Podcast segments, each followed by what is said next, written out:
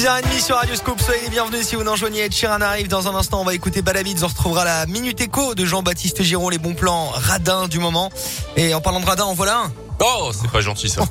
c'est faux. en Colin. Cotte. Mais non, je rigole évidemment. Voici l'actu avec vous Colin, le journal complet de ce 9 mars en Auvergne. Et à la une, ce matin, deux hommes blessés par balle. Hier après-midi, à Pont du Château, l'auteur des coups de feu a pris la fuite à bord d'une voiture. Il reste toujours introuvable. Selon la montagne, les victimes originaires de la Loire ont été prises en charge par les secours. L'une d'elles blessée à la joue, l'autre à la main. Leurs jours ne sont pas en danger. Un homme qui serait indirectement lié à cette affaire a été interpellé dans le secteur de Un conflit autour de la vente d'un véhicule pourrait être à l'origine de l'altercation. Un nouveau dispositif pour lutter contre les violences faites aux femmes. Il a été mis au point par la région et va être testé dans tous les départements en partenariat avec les associations d'aide aux femmes. Euh, comme pour les dispositifs d'aide aux personnes âgées, il s'agit d'un petit bouton que les femmes victimes de violences peuvent fixer et dissimuler sous leur bretelle de soutien-gorge. Il suffit d'une simple pression sur le bouton pour déclencher l'alerte. Marie-France Dabert est conseillère régionale.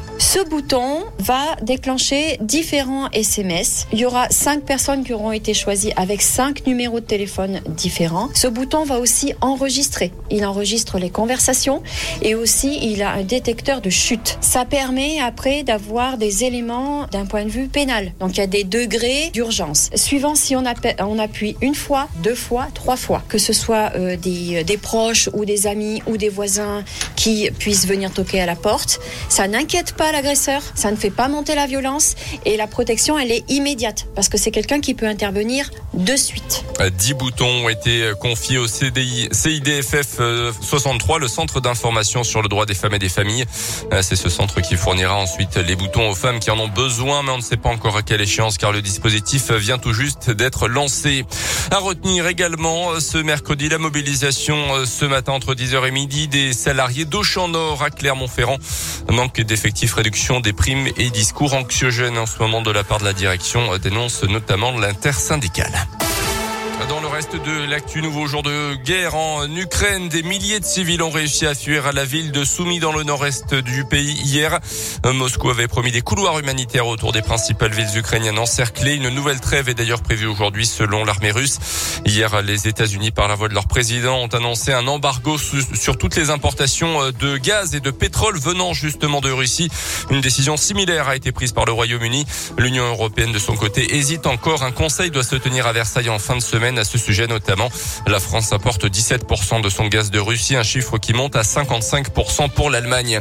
Le très bon bilan des stations de ski, un niveau de fréquentation très bon pour ces vacances d'hiver qui viennent de s'achever. Fréquentation supérieure à 2019 avant la pandémie selon l'Observatoire national des stations de montagne.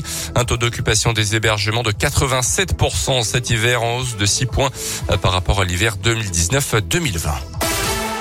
Les sports, la Ligue des champions de foot, qualification hier du Bayern Munich et de Liverpool pour les quarts de finale. Euh, Ce soir, le choc Real Madrid PSG. Les Parisiens s'étaient imposés 1-0 au match aller au Parc des Princes. À noter ici en quart de finale aller de Ligue Europa le déplacement de Lyon à Porto à 18h45. Et puis en cyclisme, l'arrivée du Paris-Nice dans la région contre la montre d'un peu plus de 13 km dans l'allié entre Doméra et Montluçon. C'est Mats Petersen hier qui a remporté l'étape à Dain, le Palestel.